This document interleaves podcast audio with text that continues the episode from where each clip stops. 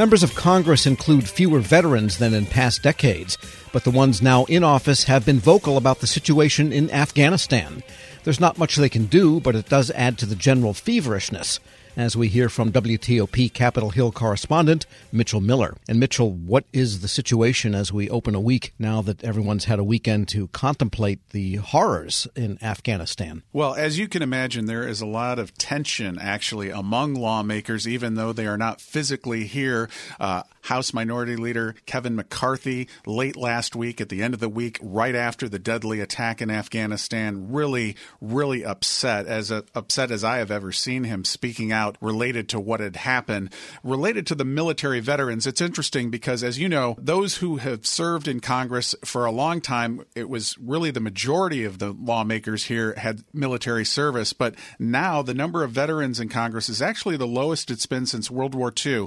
Roughly about 90 lawmakers out of 535. At one point, it was three quarters of the members had some type of military service. But as you noted, those who do have military backgrounds from both parties have made their views loud and clear during this withdrawal and evacuation. Republicans and Democrats critical of the administration say they were warning for months about issues that have developed in the waning days of the U.S. military presence in Afghanistan. They say they had warned both former President Trump and President Biden about issues involving security and the Taliban. And for many of these lawmakers, this issue has been very personal. So personal, in fact, that, as you know, Massachusetts Congressman Seth Moulton, a Democrat, and Michigan Republican Peter Meijer went on their own to Afghanistan last week and got in some trouble with House Speaker Nancy Pelosi, who criticized them and also warned others not to do the same. But some lawmakers, while critical of them, say they understand why they wanted to see what was happening on the ground. Um, but including uh, some of the other lawmakers that don't have military backgrounds, they have also been working hard to not only get Americans out, but Afghans with those special immigration visas out of Kabul. And of course, many of them have been flown here in our area area to Dulles International Airport to be processed at various military facilities, including Quantico, Fort Lee, and Fort Pickett in Virginia. So, a lot of lawmakers involved in this process uh, as we eventually move out of Afghanistan after 20 years. And of course, this is a reminder of the need for some level of national defense. And Wednesday, there's a markup of the defense bill in the House. That's right. And there are hundreds of amendments literally before the House Armed Services Committee. They've been filed, and a lot of them will relate to Afghanistan, as you might imagine. Uh, various lawmakers have things that they want to do, whether it's accountability for military equipment in Afghanistan or making sure that the funds go where they need to go to help people out. Uh, this bill overall is close to $716 billion, and that's just about $1 billion over the administration's initial request. Uh, it does include a 2.7% pay raise for all troops next year, and that's pretty much in line with what it's been in recent years. Uh, but really, this is just going to be the starting starting point of a lot of activity related to not only the defense bill, but a lot of other bills coming down the pike. We're speaking with WTOP Capitol Hill correspondent Mitchell Miller. Then, beyond the defense bill, there is the $3.5 trillion budget resolution. Now there's a September 15th deadline. What can we expect relative to all of that? Well, it's really interesting because before the House broke uh, after their two day session, House Speaker Nancy Pelosi did outline that she wants all the committees to be ready and on board with this $3.5 trillion budget resolution by mid September. And then, of course, the House doesn't come back until actually the 20th. So that does not give them a lot of time because, in the midst of all the wrangling over what was going to happen with the $1 trillion bipartisan bill, which moderates pushed Pelosi to say they wanted to vote on, uh, ultimately they agreed that they would try to get a vote by September 27th on the smaller infrastructure bill, the hard infrastructure bill, if you will, as opposed to the human infrastructure bill. So to get all of that tied up together and then try to figure out which bill is actually going to be voted on first. It's going to be very, very interesting to see how Democrats juggle this. And we saw some of the High Wire Act last week when just to get through the basic budget resolution, they had to do a little bit of uh, strategery, if you will, uh, from the legislative standpoint, where they basically voted on the budget resolution uh, without making a standalone vote on the $1 trillion bipartisan bill just to kind of appease the moderates within the Democratic Party. And then, of course, you have the progressives who still want a lot more money uh, in connection with that $3.5 trillion budget resolution. And of course, you still also have the Senate to deal with. And there are senators, as we've talked about, who are not real thrilled with that top line figure. Uh, people like West Virginia Senator Joe Manchin and Arizona Senator Kyrsten Sinema, who want to bring that down a bit. So, a lot of things to juggle here for the House and Senate leadership coming up in the next few weeks. And has anybody on Capitol Hill looked at this bill, which is really the the dream of Bernie Sanders, if nothing else? It's the best way to describe it. What effect it would have on the federal bureaucracy and the capacity of the government as it stands to carry out these massive programs that are envisioned? Well, right now that's a big concern, especially among Republicans who sharply oppose this bill. Basically, they're saying there isn't enough uh, within the federal government to get all of these things done, whether it's expanding expanding uh, health care or education programs, talking about uh, pre K universal attendance for uh, kids, or whether it's two years of tuition free community college. A lot of agencies are going to be asked to do a lot more. And that's what one of the biggest concerns is among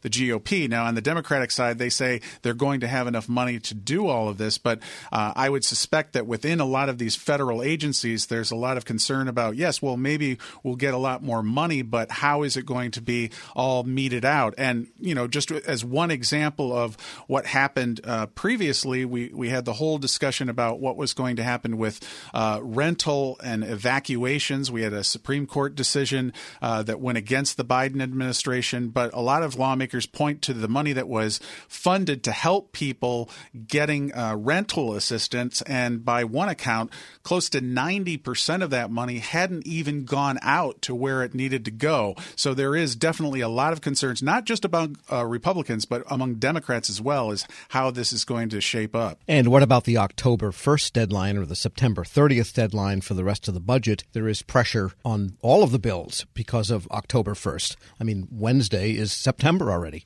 Right, exactly. And you have these two, you know, the two track bills that we've talked about, and really that $3.5 trillion legislation isn't actually legislation yet, as you know. It's not even a bill yet because they'll be working on it over the next few weeks.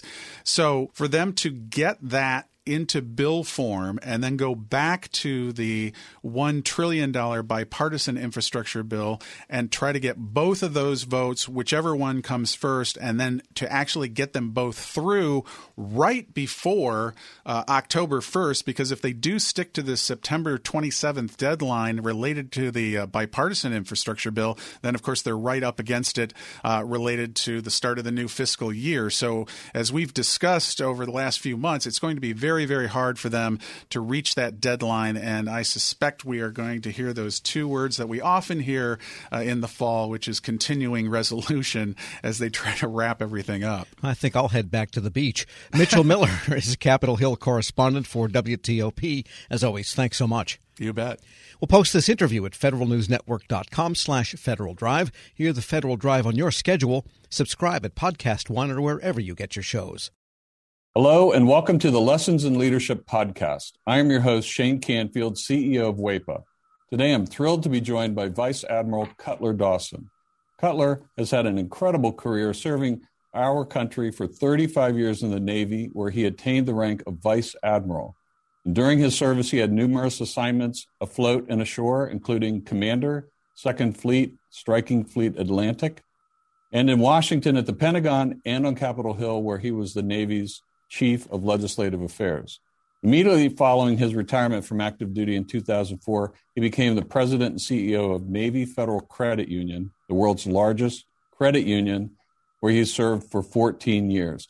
Under his leadership, Navy Federal grew from 2 million to 8 million members. Phenomenal. Cutler, welcome and thanks for joining me. Thank you, Shane.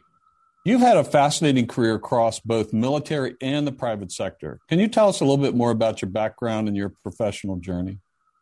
Well, I started out at the Naval Academy where I graduated in 1970, and then, as you mentioned, spent 35 years in the Navy um, with uh, six actual actual uh, afloat commands.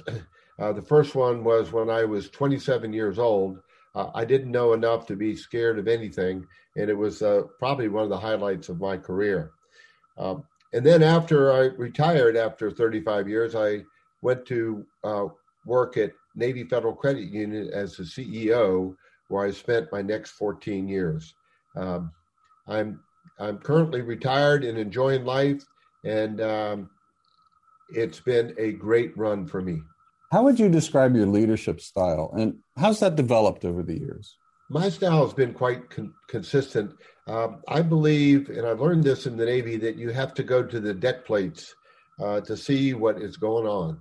And you have to learn what your people do and how they do it so you can help them to be better at it and more efficient and more productive. Um, it's um, something that you need to do all the time.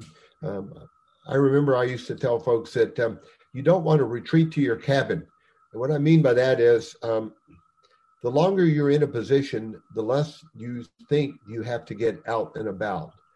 But that should be the opposite. You should get out and about more because people change, situations change, and you've got to figure out a way to get to them and find out what they're doing and where what you can do to help them. Uh, I We'll talk a little bit more about your book, but I read it um, from Sea to the C suite. Fantastic read. You talk about the deck plates in that um, as well. I would encourage everyone to get a copy of this and read some more detail about going to the deck plates. Cutler, who was the most impactful leader in your life and what quality did you admire about them? I had numerous while I was in the Navy, but uh, the quality that, that I enjoyed the most was the leaders that got to know me as an individual and that they cared about me. And I could tell that they cared about me. And they were not only my leaders, but they were my mentors. And um, I remember um, one particular one, Bill Schiffer, when I had my first assignment at the Pentagon. Um, I would go in to see him with my problem of the day. And I knew that he had numerous problems of his own, but he would stop and he would focus on me and he would make me feel like I was the most important person in his world. Um, and I, I tried to do that um, throughout my career.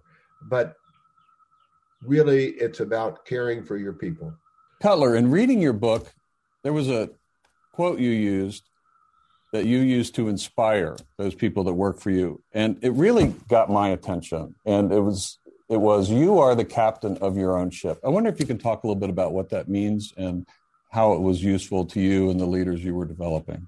Uh, absolutely. Um, what I mean by captain of your own ship, when you are the captain of a ship, sometimes you're in the middle of the ocean and you don't have anybody to turn to to make decisions. You don't have anybody to turn to ask, what should I do now? You have to be the captain of that ship. And I, I translated that um, into, let's say, Navy Federal's organization, where I would tell branch managers that I said, You are the captain of the ships of Navy Federal. You're the ones that are facing the, the members or customers, as others call them, every day. And you have to make decisions without a lot of guidance in some cases and without a lot of time. So be the captain of your own ship. Step up, uh, make decisions, uh, do what you think is right, and you never can go wrong. I think that is so important. And you have to give your people a little bit of latitude to take some risk as well, because there is risk for them in doing that and risk to your organization. That's right. And, and I mentioned that I, took command of my first ship uh, with five years in the Navy, and I was 27 years old. Well, my boss had 32 years in the Navy, and um, his his guidance to me when I first met him was, Cutler, you do the right thing and I'll back you up all the way. What a wonderful way to, to spend an assignment with uh, with backup and, and guidance like that. What what great great advice. Uh, it's clear leadership is a topic you're passionate about.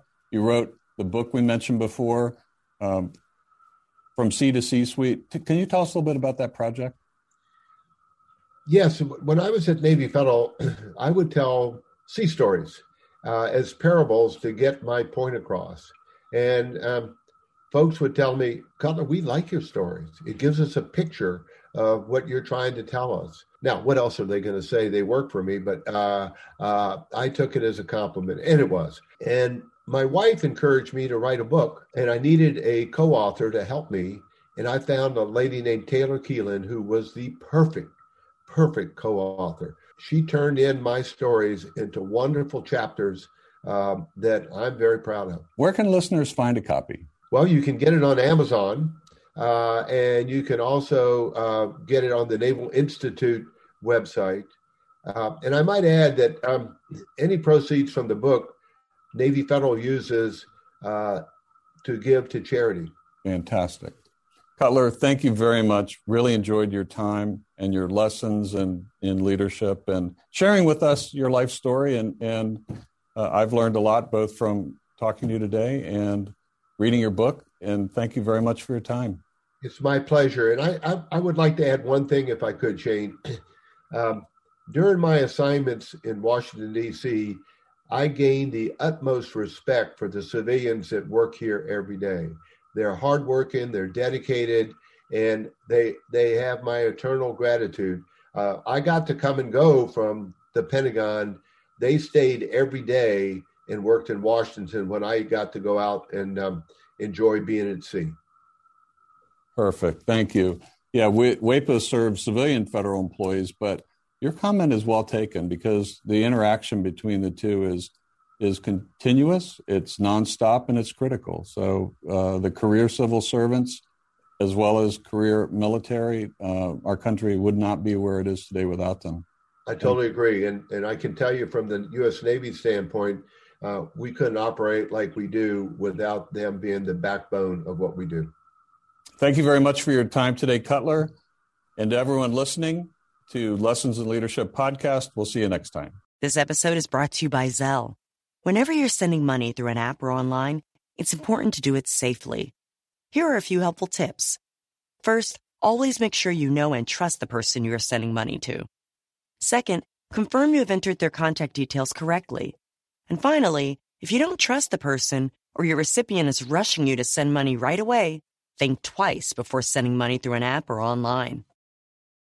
Grab a 30-day free trial of Live by Live Plus, and you'll get unlimited skips, commercial-free music, and all of the podcasts and live streaming events you can handle. Visit livexlive.com slash podcast one to learn more and start your free trial.